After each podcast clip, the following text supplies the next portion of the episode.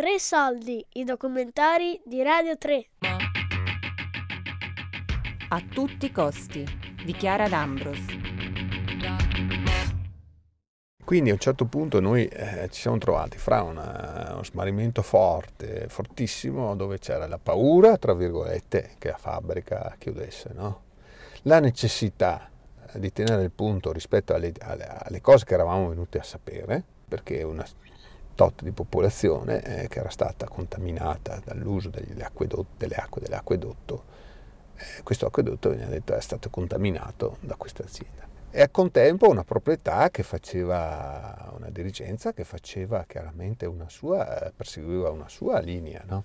Eh, la filiera a cui veniva addebitato tutta questa questione era era l'azienda e noi non potevamo assolutamente sottrarci, anche perché noi avevamo appunto, eh, portavamo i segni, lo stigma di questa cosa, lo avevamo eh, nel sangue. Nel sangue Renato, come altri lavoratori della mitenia, gli PFAS, sostanze persistenti che col tempo si è scoperto essere nocive per la salute e di cui si è riscontrata la presenza nella rete idrica dei comuni a valle della fabbrica, come racconta Luciano, un attivista che sin dagli anni Ottanta si batte per la salvaguardia dell'ambiente e della salute nei luoghi di lavoro in questo territorio del Vicentino. I ricercatori del CNR arrivano alla Mitteni nel 2011 perché la loro ricerca era basata sui, eh, sulla ricerca degli inquinanti per fluoroalchilici nei grandi fiumi italiani, risalendo da una fabbrica ad Alessandria in Piemonte e i ricercatori chiedono dove comprano la materia prima, gli dicono la Miteni a Trissino e loro arrivano alle Miteni, si fanno accompagnare da ARPA, fanno i prelievi su acque superficiali, scoprono che ci sono dei parametri abbastanza elevati e nel 2013 il Ministero comunica alla Regione che c'è un problema di inquinamento.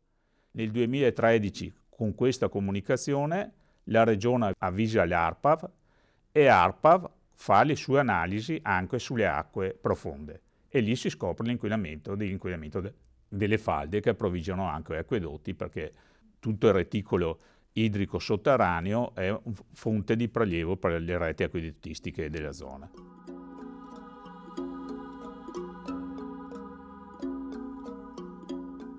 Dai primi studi europei iniziati nel 2007 del CNR-IRS passano dieci anni, durante i quali la cittadinanza ha continuato a bere l'acqua e i lavoratori a lavorare nella fabbrica degli PFAS, anche se negli ultimi anni hanno iniziato a produrne di nuova generazione.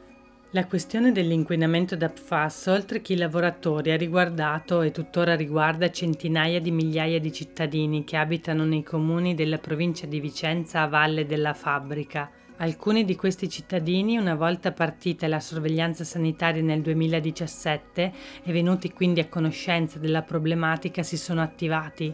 In particolare un gruppo di mamme, note oggi come mamme no PFAS.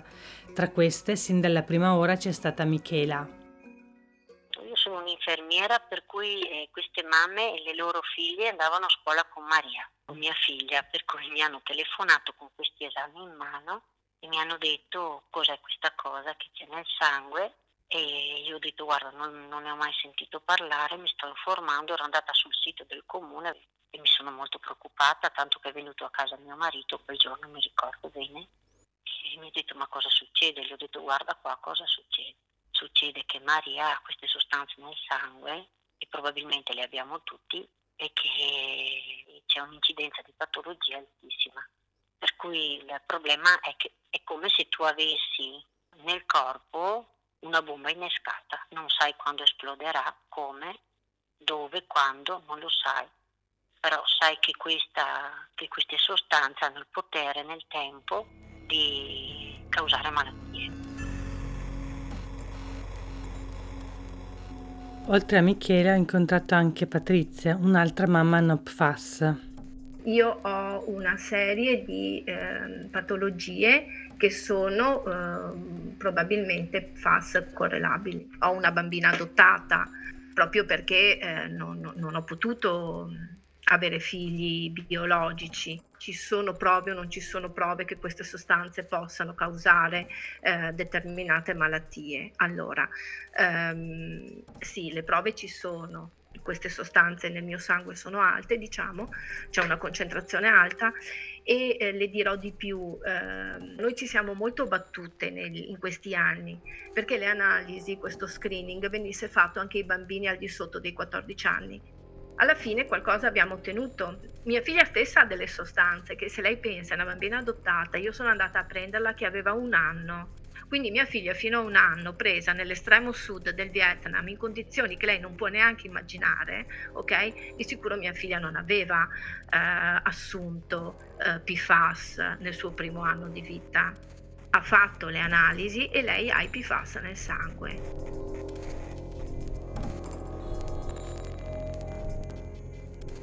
Io quando ci penso, le dico la verità, mi viene, mi viene la pelle d'oca e, e mi fa male proprio pensare che delle persone si siano ammalate proprio mentre facevano il loro lavoro, lavoravano per portare a casa i, i, i soldi per vivere e questa è, è, una, cosa, è una cosa terribile. E è una cosa terribile come è terribile pensare dove noi abbiamo, ci siamo avvelenati, tra virgolette. E il, il concetto proprio della, uh, della casa e lì noi ci sentiamo protetti, ci sentiamo sicuri. Questo uh, veleno ci è entrato nel sangue proprio dentro le quattro mura di casa nostra, semplicemente aprendo un rubinetto semplicemente facendo il gesto più semplice che ci sia al mondo, cioè riempire un bicchiere d'acqua e berlo.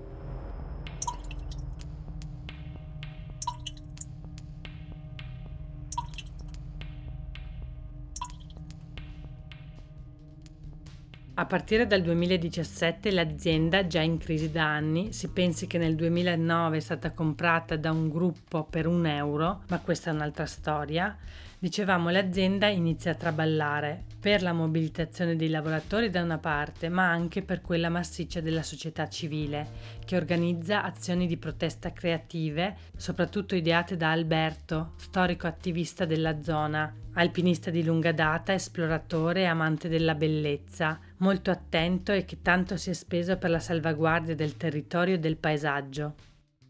Difficile raccontarti come mi sono interessato alla Miteni, in poche parole. Ci provo. Considera che intorno a me c'è una galassia, un arcipelago di amici, compagni, attivisti.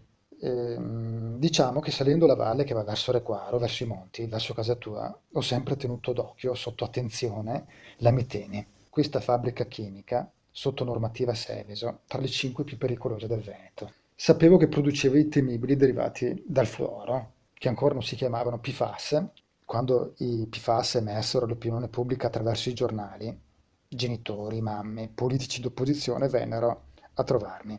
La mia testa non riusciva a staccarsi dal problema acqua e su come portare la cittadinanza a sollevarsi. E con delle mamme provammo a fare un primo test.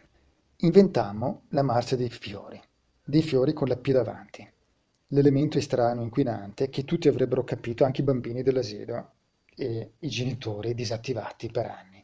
Pensate, il primo anno furono più di 500 biciclette, una vera e propria armata, per raggiungere la fabbrica. Con noi avevamo i nostri figli e poi dei fiori reali che piantammo sui prati dei prepotenti.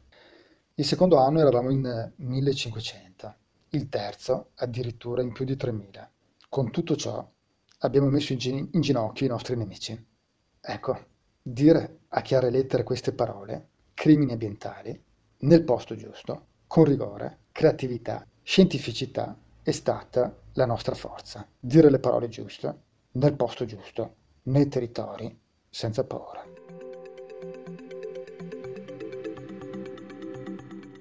L'azienda dichiara fallimento nel 2018 e i lavoratori, dopo essere stati contaminati, restano anche senza lavoro.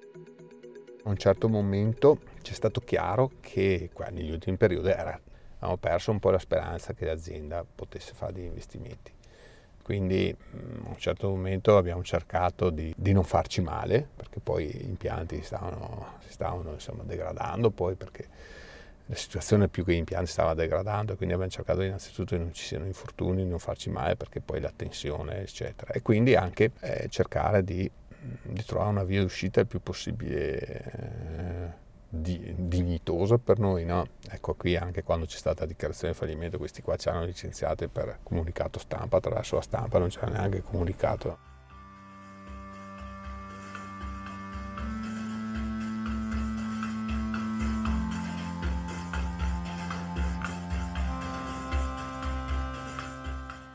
Chissà cosa si prova a leggere sui giornali del proprio licenziamento. Magari una mattina nel silenzio di casa o tra lo sbattere di piattini e il rumore di una macchina da caffè in un bar. Come possono risuonare quelle parole scritte? Chissà cosa risuona dentro ai cittadini che vivono e vedono il proprio territorio stravolto da qualcosa di invisibile, ma di così potenzialmente compromettente per la propria vita e per quella dei propri figli.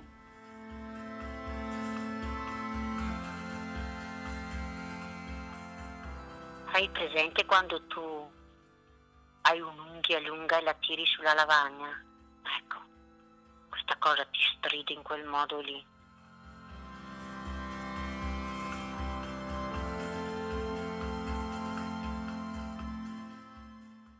Se c'è un suono, ma allora il suono per me, io potrei dirle che è il suono dell'acqua, c'è stata una, una, delle tante manifestazioni che abbiamo fatto, abbiamo, l'abbiamo fatta proprio davanti a Miteni.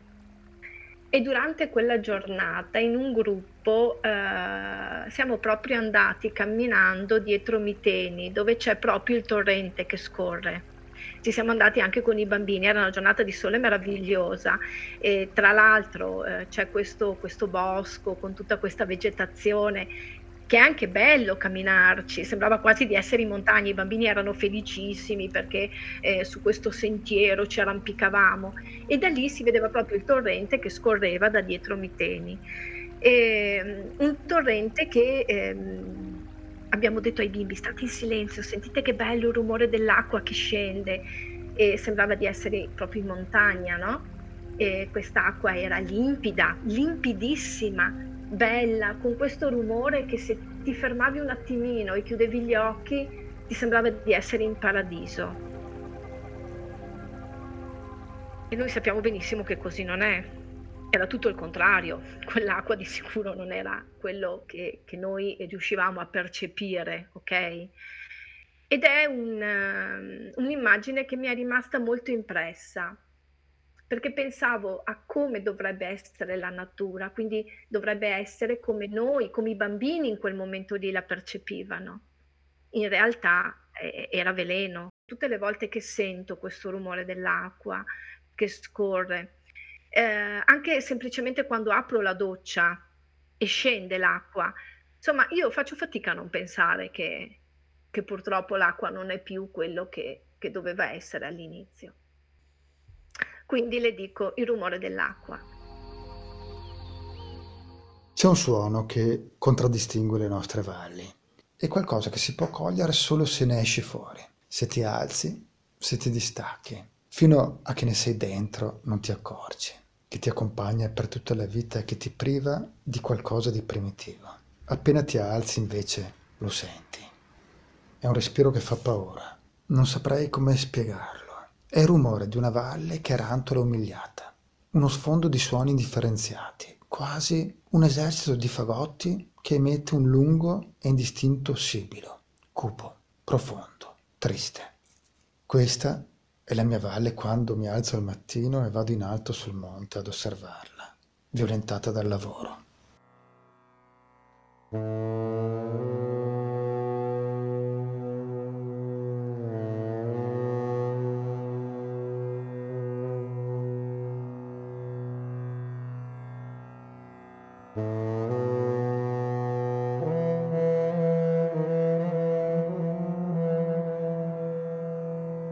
A tutti i costi. Dichiara D'Ambros.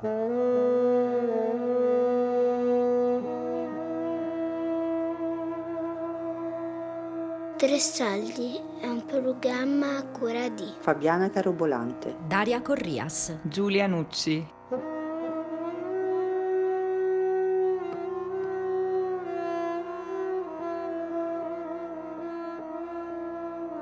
Tutte le puntate sul sito di Radio 3 e sull'app Rai Play Radio.